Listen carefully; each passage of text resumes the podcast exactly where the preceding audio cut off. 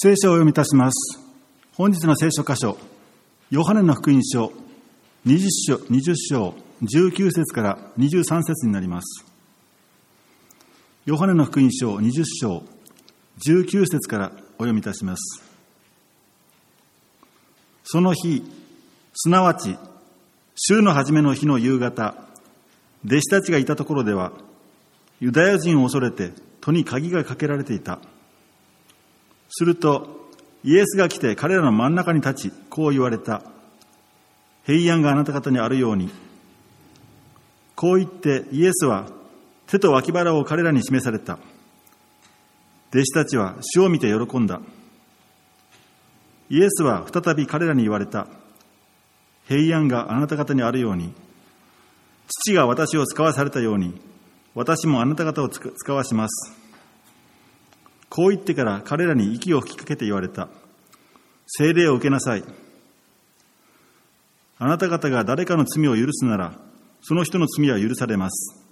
許さずに残すなら、そのまま残ります。以上になります。お祈りします。愛せ天天のお父様、この週もあなたの温かい御手に包まれて平安のうちに過ごすことができましたことありがとうございます。そしてこの晩、愛する兄弟姉妹と共にあなたを礼拝できますことありがとうございます。この週も今日もあなたの力ある言葉が語られることをありがとうございます。これから語られる大清先生の上に豊かな油注ぎがありますように、また聞く子供たちの心も整えてください。この時を感謝してイエス様のお名前によってお祈りいたします。アーメン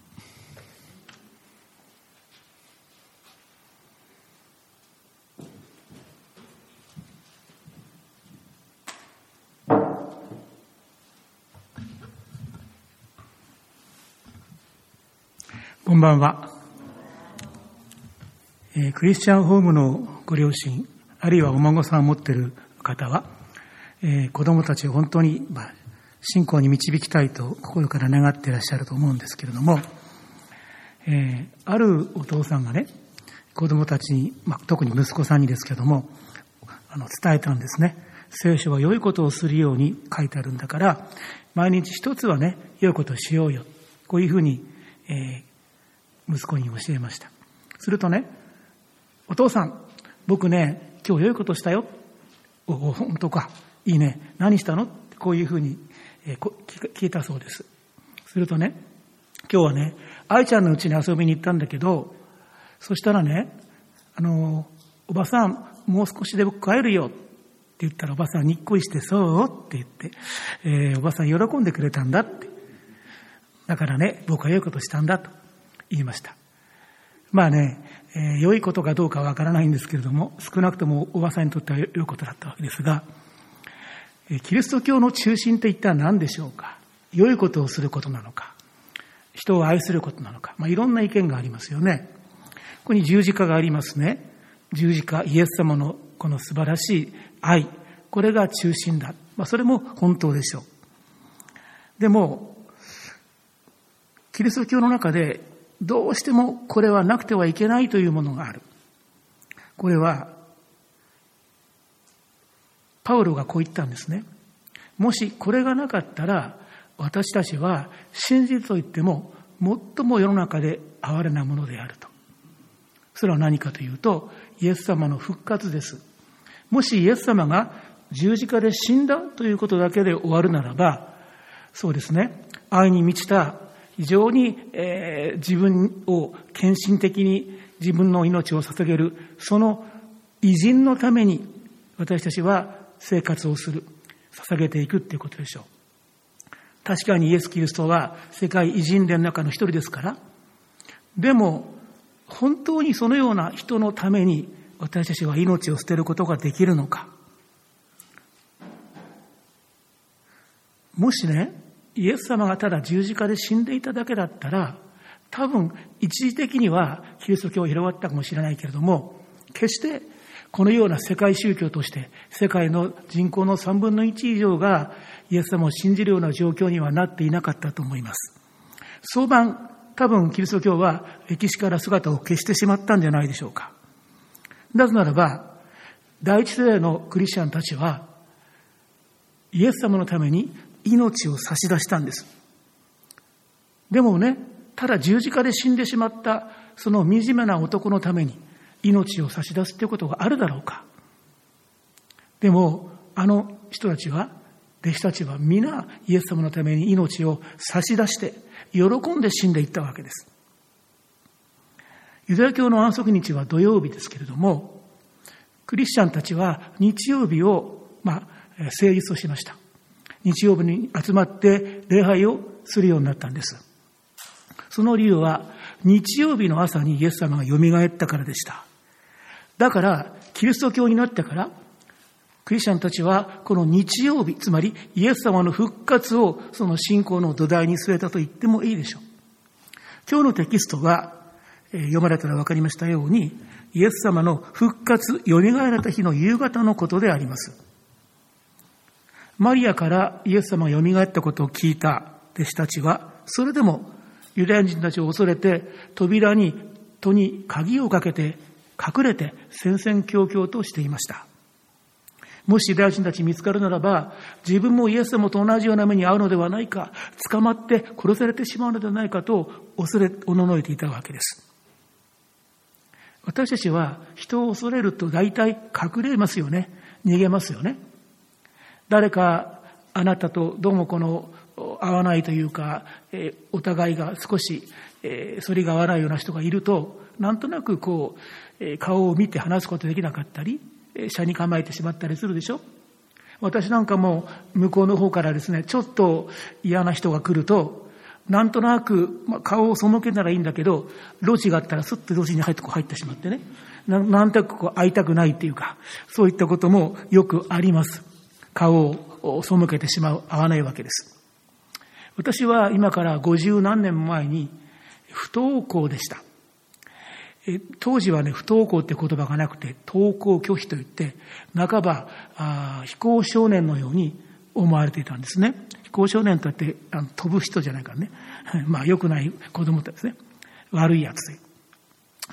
だから一年半まあ、不登校だったんだけど、もしそのまま続いていたら、その2年生の夏休みでしたから、そこをもし過ぎても学校に行かなかったら、仙台の教護施設に入れられる。まあ、少年院じゃないけどね、そういうところにこう入れられる運命だったんですよ。よかったね。こうやって今いますからね、大丈夫だったんですが、弟子たちも同じですね。扉を単に閉めるだけじゃなくて、心の扉も閉めてしっかり鍵をかけて自分たちの正体がバレないようにと息を潜めていたわけです。そんな弟子たちの子にイエス様が突然現れるわけですね。なんと扉には鍵がかかっていたが、その扉をスーッと通り抜けるように来たんですから、これを驚きますよね。ルカの福音書には、彼らは怯えて震え上がり、幽霊を見ているのと思ったと書いてあります。彼らはマリアからイエス様の復活の話を聞いていた。けれども信じてはいませんでしたから、突然現れたイエス様がとても信じられない、幽霊だと思ったのは、まあ、無べなるからであります。イエス様が十字架で死ぬまで、もちろん奇跡を行ったし、湖の上を歩くこともしました。でもね、イエス様は、例えば、瞬間移動できなかったんです。今いてね、次の瞬間にガリラヤからユダヤの方に行くこともなかったんですね。できなかったんです。水の上を歩いたとしてもそのようなことできないし、あるいは物理的な条件で壁があったらそこを通り抜けることもなかったんです。イエス様はちゃんと扉を開けて出入りしてました。ところがこの時は扉が閉まっていたので壁を通り抜けて出てこられたわけです。つまり明らかにイエス様の復活後の体は前の体とは違っていたんですね。これを聖書は栄光の体とか復活の体と言っています。時間や場所を超越できる四次元的な体を彼は獲得していました。パウロはこれをさらに天上、天の、天国の体とか、御霊の体と言っています。パウロは他の歌詞でね、イエス様を死者の中から蘇らせた方の御霊と書いてありますから、まさに御霊はイエス様を復活されたその力なんです。源なんです。その方が我々の中にも住んでいて、私たちはイエス様が蘇ったと同じ体になるということ。それを約束されている。それは永遠の朽ちない体、天国の体。この体がなかったら、皆さんも私たちも天国に行くことはできないんです。天国では、その朽ちない体を持たない者は天国に入ることはできないから。でもイエス様はそれを先駆け、発動としてなってくださいました。イエス様は、その体を手に入れて、やがて私たちもこの肉の体は朽ちていきますよね。だんだんだんだんもう朽ちつつあるんですけど、ね、いろんなものがなくなったりとかですね、まあいろんなものが増えたりしてるんですが、でも、どんなに頑張ったところで必ず朽ちます。土に戻ってしまう。土から取られたから。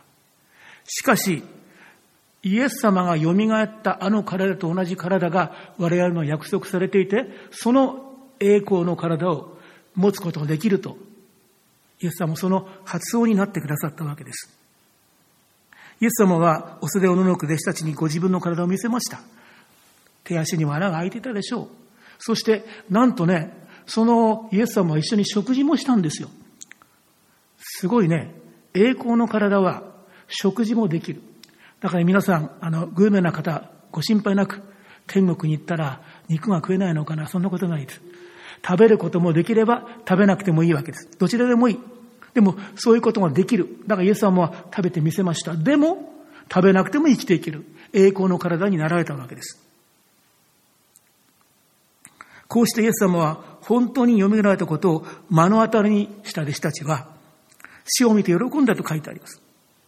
主の復活が否定できない事実を分かった彼らは以前と全く変わってしまったんです。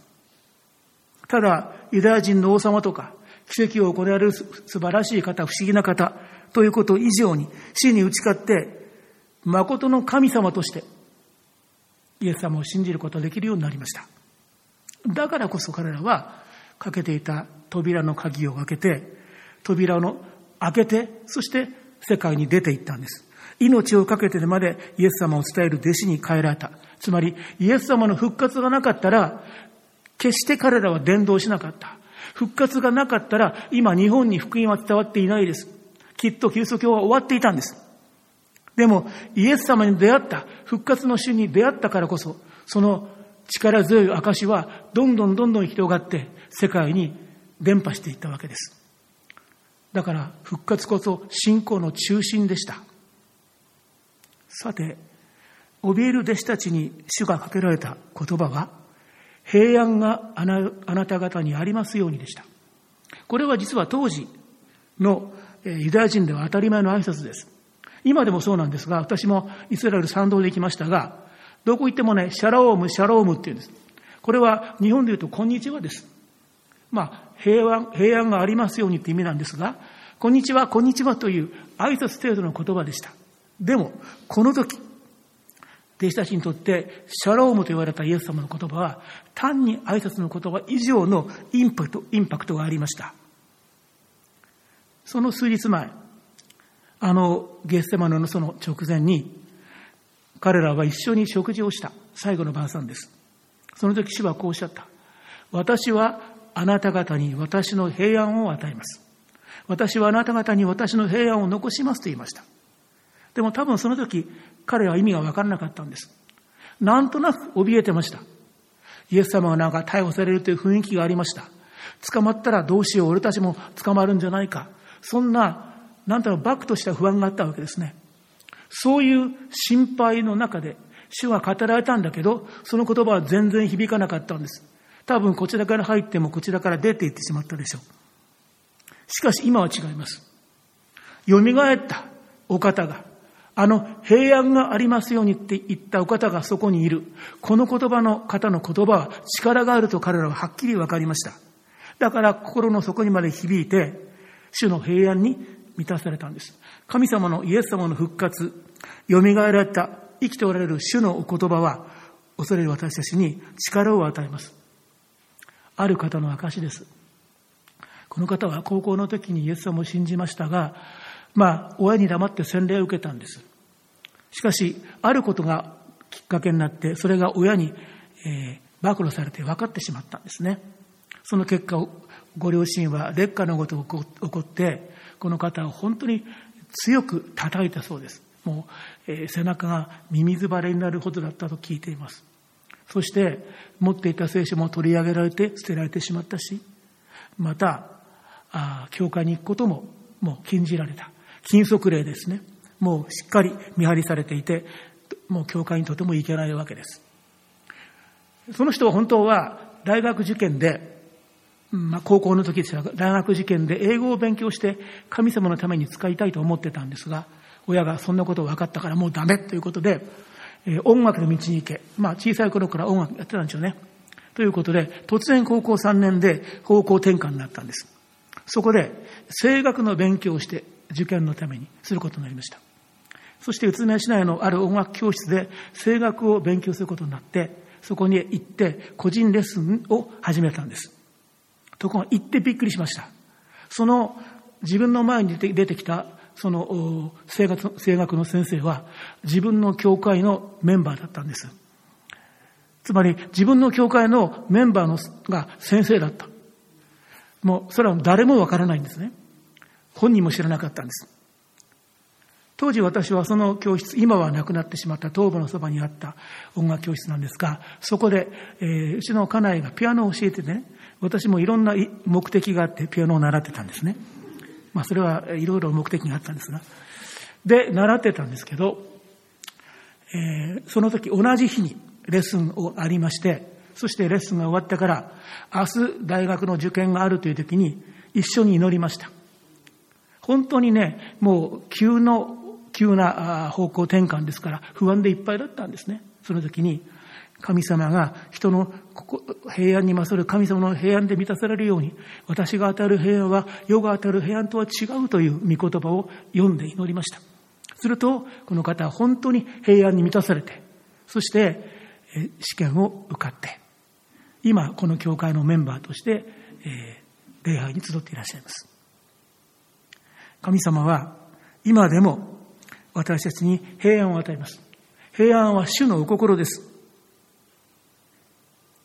また平安は御霊の実です。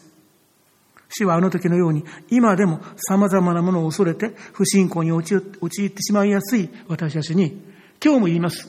シャローム、シャローム、平安がありますように。もしあなたが本当に心が騒いでいるかもしれませんけど、心を落ち着けて静まって聞くならば聞こえるはずです。平安があなた方にありますように。それは主のお心です。主は今も私たちにその言葉を語ってくださっています。主は私たちに平安を与えてくださいますが、けれどもそれは最終目的ではありません。ついで主はこう言われました。父が私を使わしたように、私もあなた方を使わします。それからイエス様は彼らに息をふっと吹きかけて、精霊を受けなさいとおっしゃいました。このことから平安をいただくこと、使わされること、そしてイエス様を蘇らせた命の与えたその精霊を受けること、これは非常に関連がある深いつながりがあることだということがわかるわけです。先ほど言ったように、平安は御霊の実です。だから、精霊が心に留まっているならば、間違いなく私たちも平安に満たされます。でももう一度言いますが、平安に満たされることが最終目的ではないんです。主は私が父に使わされたように、私もあなた方を使わす。そのために聖霊を受けなさいとおっしゃったんです。復活が信じがたいように、聖霊もなかなか信じがたいですよね。だって見えないんだから。イエス様は歴史的な人物としていたということは多分歴史でも説明がされます。でも聖霊なんかどこにも出てこない。世界史で聖霊習ってないですよね。でもイエス様は私が天に戻った時には、イエス様がね、父にお願いします。私と全く同じ性質を持った精霊をあなたあなた方に下してくれるように私はお願いします。とおっしゃったんです。だから、精霊はまさにイエス様と同じお方で、イエス様の代わりに、偏在の神として私たち一人一人の中に住まわれるために下ってくださったんです。でも、この精霊について一つの疑問がもしかしたらあるかもしれません。というのは、この時から50日後に、弟子たちが一つそこに集まっている時にね、天から激しい風のが吹いてきたような音がして、炎のような舌が分かれて、弟子たちの上に留まったと書いてあります。ペンテコステ。先週ペンテコステでしたね。ペンテコステっていうのは50という、50日目。あの、過ごしから50日目の日の出来事です。お祭りがありました。その時に精霊が下ったのです。じゃあ一体、その時下った精霊と、今この精霊を受けなさいってことはどういうつながりがあるんだろうか。それは50日後の予告として主がおっしゃったんだろうか。ルカは、主が糸高きところから力を着せられるまでは、都に留まっていなさいと言われました。それはまさに、ペンテコステの時を待ちなさい。その時の約束の実現を、成就を待ちなさいという意味でしょう。じゃあ、その時まで弟子たちは変わらなかったのかというとそうじゃなかったんです。ルカはこう言いました。彼らが大きな喜びと共にエルサレムに帰り、いつも宮にいて神を褒めたたえていた。彼らは今まで鍵をかけて隠れていたんですよ。捕まることが怖くて。ところが復活の主にあった。まあ、それは嬉しいでしょう。ね、それは励ませるでしょう。でも、彼らは鍵を開けて出て行って、そして囚人監視のもとに自分を晒して、そして宮にまで行って、そこで礼拝して賛美してたんですよ。自分たちの姿をそれほど晒したんです。どうしてそんなに勇気を持てたんでしょうかどうして彼らがそれほど変わったのでしょうか彼らは祈り会もしてました。その祈り会の時に精霊が下ったんです。彼らは部屋に満たされ、大胆にされていた。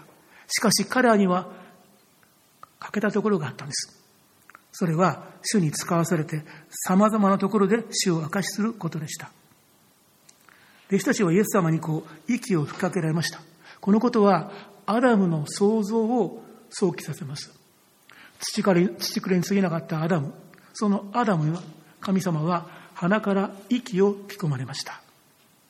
ヘブル語の息という言葉と、それから霊は同じ、ルアハという言葉です。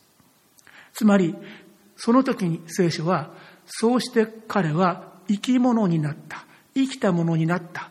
命が与えられたと書いてあります。イエス様はこうおっしゃったんですね。誰でも水と御霊によらなければ新しく生まれることができないと。まさに御霊は新しく生まれる神聖の霊です。アダムが霊を吹き込まれて生き物になったように、私たちも精霊を吹き込まれることによって新たなものにされるわけです。だから皆さんがイエス様を信じて申請しているということは精霊を受けているのです。もうすでに霊によって新しくされたわけです。アダムは自分の意思とは全く関係なく土くれとして息を含まれました。しかしイエス様は精霊を受けなさいとおっしゃった。それはあなたにそれを主体的に、実質的に受け入れるようにというイエス様のお勧めです。だからあなたがイエス様を自らの意志によって受け入れるならば、聖霊様はあなたの中にすでに住んでくださっているわけです。しかし、もう一度言いますが、主にはさらなる目的があったんです。私の中にとどまる、そして平安を与える、そこにとどまらず、私たちを押し出して、この世界に使わすこと、これが最終的な精霊を与える主の目的でありました。だから、主は火を改めて精霊を下したんです。それがペンテコステでした。しかし精霊はもう与えられていたんです。東京に聖書キリスト教会という大きな教会があるんですが、そこのまあ長老牧師、その教会を開拓した90も5、6歳のえ立派な先生の小山礼二という先生がいますが、小山先生がこんなことを言ったんですね。彼らは主の復活から50日も待つ必要はありませんでした。主が復活されたその日に主は昇天し、精霊は下っていたのです。そして、その精霊を受けた弟子たちは、もう変えられつつありました。その公的なスタートがペンテコステであったのです。あなたがイエス様を死んだ時から、精霊はもうすでにあなたの中に住まれています。世の終わりまでそれは続きます。しかし、それは終わりではない。私はその精霊に今度は押し出されるようにして使わされて、あなたの友達、あなたの家族、あなたの知り合いのためにイエス様を伝えなきゃならないんです。もう一度言いますが、弟子たちは精霊を受けたけど、宮で賛美してましたが、伝道してなかったんです。イエス様を伝えなかったんです。しかし、ペンテコステのように受けた時に、彼らは突然、人々の前で、ペテロが3000人の前で説教して、その日のうちに3000人の男子が救われたじゃありませんか。それはその時起こったんです。ペンテコステの精霊の傾注によって起こったんですね。だからクリスチャンにとってはこのペンテコステの体験が必要です。と言っても、ある人はこのペンテコステ体験を特定の印が伴うものだと言いますが、私はそのようなものが必要十分条件とは思っていません。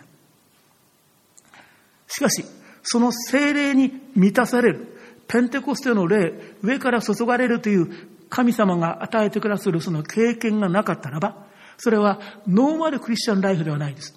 それはクリスチャンとして使わされるものとして不可欠なものなのです。しかもそれは一度きりではありません。使徒行伝見ると、弟子たちは何度も何度も精霊に満たされています。イエス様を伝えていると、人々から迫害されて、彼らは本当に落ち込みます。すると、主よどうぞもう一度私たちに力を与えてくださいと祈ります。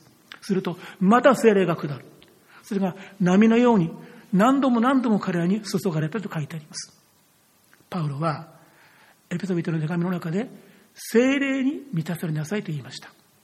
これは言語では現在形であって継続を表す言葉です。だから、御霊に満たされ続けていなさい。御霊に満たされ満たされることを継続的にそれを求めなさいという意味です。我々は精霊が住んでいますが、そのお方に満たされ、満たされ続けていくことを求めなければいけないのです。今日、精霊を受けなさいというのはそういうことです。あなたはもう受けてます。でもその後、精霊に満たされて使わされることを求めていきたいと思うのです。最後に、イエス様は精霊を受けなさいという言葉の後で、許しについて言及されています。実はカトリック教会はこの言葉から弟子たち、つまり、え、彼らの後継者としての今の教会の、カトリック教会の司祭たちですね。その彼らに罪を許す権威があると、まあ、そのように伝えています。だから、信徒たちは罪を犯しますと懺悔をします。そしてその、えー、聖堂に行って、神父さんの隣の、まあ、壁を隔てて隣でね、自分の罪を告白して、そして神父さんからその許しをいただくわけです。カトリックには7つのサクラメントというのがあります。まあ、我々プロテスタントプロテスタントは、えー、洗礼と生産式ですが、カトリックは7つあって、そのうちの1つがこの国会の秘跡。国会というのは、告げるという字に、えー、解説の解、解くという字ですけどね。そのようにして自分の、えー、懺悔をすると許されるということを神父さんによってする。でも、この言葉はそういうことじゃない。それは全ての信徒にクリスチャンに与えられています。だからあなたは誰でもあってもイエス様に許しを求めれば誰でも誰の力を得なくても許しが与えられる。でも同時に我々は許し合うべきだと言われています。私たちはもし誰かの罪を許すならば許されると書いてありました。誰かの罪をあなたが許すならば、その人の罪は許されるというか解放される、解かれる、自由になるんです。そしてイエス様は罪の許しを与えてくださいますが、具体的に私たちが人間関係において、本当に許し合う愛の関係、その隔ての壁が取り除かれて愛し合う関係に導かれるように、主は精霊を与えてくださっているんです。最後に私に起こった、最近起こったことを証しをして終わりたいです。私は、まあ、説教は大体いつも証ですね。だからあの何かこうアカデミックなことは安食先生たちに聞いてください。私は自分に起こったことを少し証をしたいです。なぜならば、主は私たちに、いや私に少なくとも証のために精霊を注いでくださったからです。皆さんにここでお願いしたことがあったかもしれませんが、前の私の説教の時に、私48年前に烏山の教会で洗礼を受けました。その時に一緒に洗礼を受けた当時高校生の女の子がいました。その後、まあ、別れ別れになって、ほとんど音信が普通、どこで何してるか全くわからなかったんですが、でも、その人も、まあ、美信者と結婚して教会になかなか集えない中でも、月定献金はちゃんとしながら、でも、教会に時々やってきては、少なくとも子供にはイエス様を伝えて、お孫さん5人の子供には全部聖書から名前を付けました。なんとかこの子供に孫に福音を伝えたいと。一生懸命だったんです。ところが、数年前にその方が、お腹に異変を生じて調べてみると、ステージ4の胃がんでした。スキルスがんで、まあ、本来ならば数ヶ月の命だったんですが、幸いに2年数ヶ月の命が保たれましたけれども、そんな中で、私は当時自分の母教会にですね、協力牧師として、その牧師先生が高齢なので、助けに行っていました。そんな関係で、その先生から、この姉妹の連絡があるから受けてほしいということで連絡をもらったんです。その理由は、実は私はこういうことで、えー、いつ召されるかわからないけど、もし私が亡くなったら先生にお葬式してほしいんですと。私は信仰の同期生ですから喜んでそれをしてあげたいと思ったんですが、しかし、初め誇示しました。できない言ったんです。その理由は彼女も分かっていました。それは彼女の問題ではなくて彼女のお姉さんとの問題だったんです。というのは私はそのお姉さんともう40何年前にお付き合いしてました。しかしなかなかうまくいかなくなってしまってお別れをしたんです。そんな時に、まあ、私の態度が冷たかったりとか、そっけなかったことが大きな原因だと思いますが、すごくその人は傷ついたんですね。そして、自分の存在を消してしまおうとさえしました。まあ、そんなことがあった後、大丈夫だよって言ってくれて、そして妹さん、その彼女の妹さんと一緒に引っ越していったんです。それから40年以上、何の、どこに何をしてるかわからなかった。そんな時、突然ね、まあ、この妹さんとの出会いで再会が生まれるわけですが、そこに至るまでいろんなことがあったんです。というのは、その後、その方が喫茶店を始めて、私もそこに行ってお茶飲んだりして、普通の関係になった。よかったと思っていたんです。そんな時に、私が働いていた教会の宣教師に、その、今の奥様紹介してもらって、どうですか？この姉妹と結婚しませんかと。でも私はいろんな過去のことがあったからすごく悩んで6ヶ月になりました。そしてその後、彼女に私はこういうことがあったんですということを話をしました。それでもよければいいです。わかりました。ということで結婚することにしたんです。ところが婚約式の1ヶ月ぐらい前だったでしょうか。突然、どこでどう調べたのか、私の家内のところに、その彼女から手紙が来たんです。全く面識はなくてもね、手紙が来たんです。そして、今でも覚えてますが、当時、オリオンドールにあったトレビの泉という喫茶店があったんですが、そこで、彼女と二人、私の、私と家内ですよ。そしてこういう手紙が来たんだと見せられた。本当にそれ読むと、もう胸が痛くなるような内容の、すごく悲しい、辛い、苦しい内容でした。それで、彼女は私の家内はそれを読んで、こういうことならばもう結婚しない方がいいんじゃないかと思って宣教師に相談したんです。でも、その先生は、いや、その相手の方のためにあなたは結婚すべきですとおっしゃった。そこで、うちの奥様はそのことで、結婚を選択してくださって結婚をしたんです。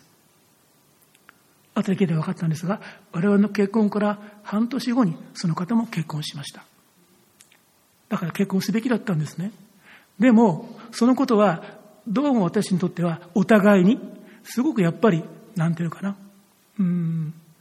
少なくとも私にとっては、喉に引っかかった小骨のようでした。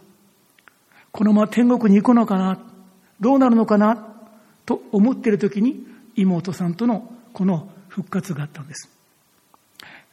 彼女は言いました。姉は姉です。私は私です。私は先生にお葬式してほしい。そしてこの教会に戻ってくださって嬉しいです。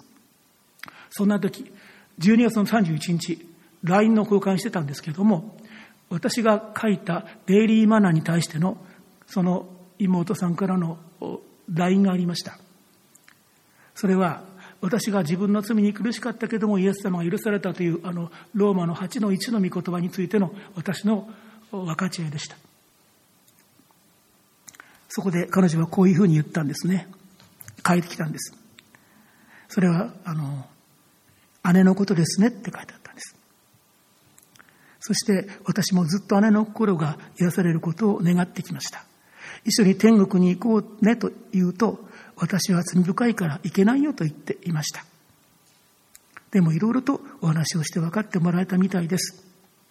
先生も本当に苦しまれたことを姉にも知ってもらって、心が軽くなって天国に行けます。完全に若いですね。と言ってくれたんです。彼女が若いの人として、中保者としていてくださったんです。そして、葬儀でした。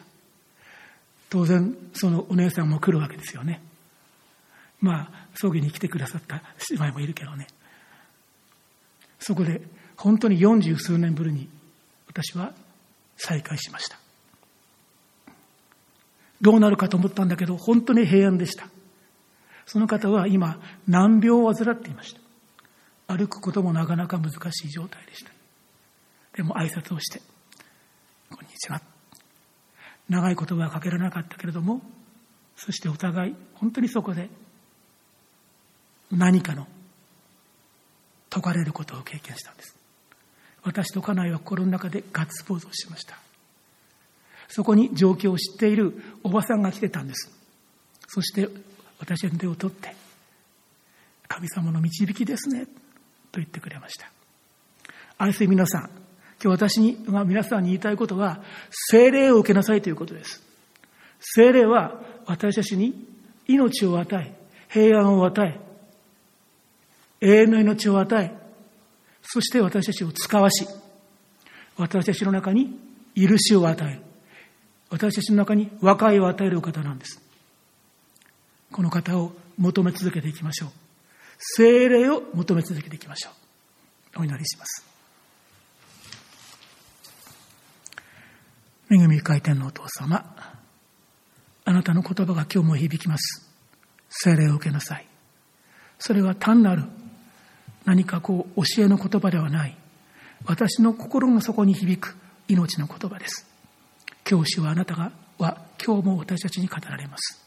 精霊を受けなさい。その言葉に従ってあなたの御霊を求め続けていきます。満たし続けてください。イエス様の皆によって祈ります。アーメンしばらくご一緒に祈りましょう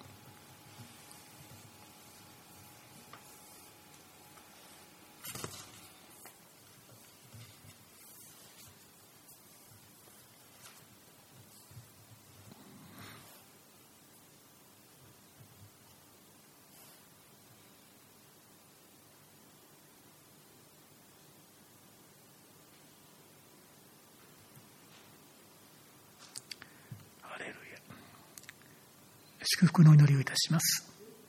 主イエス・キリストの恵み、父の神様の愛、それが聖霊様の親しい交わりを通して、新しい週も愛する方々の上に豊かに豊かにありますように。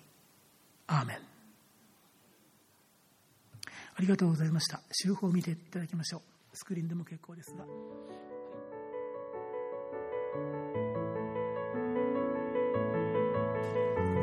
峰町キリスト教会牧師の安食ジョイです。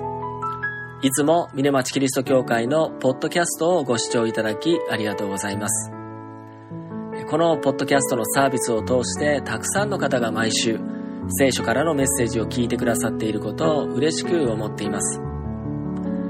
このポッドキャストの配信ですが、利用者の減少が続いており、多くの方が教会 YouTube チャンネルでの視聴に切り替えてくださっていること、また、このポッドキャスト配信のための奉仕者の負担を検討し、2021年5月末をもちまして、ポッドキャストでの礼拝メッセージ配信を終了させていただきたいと思っています。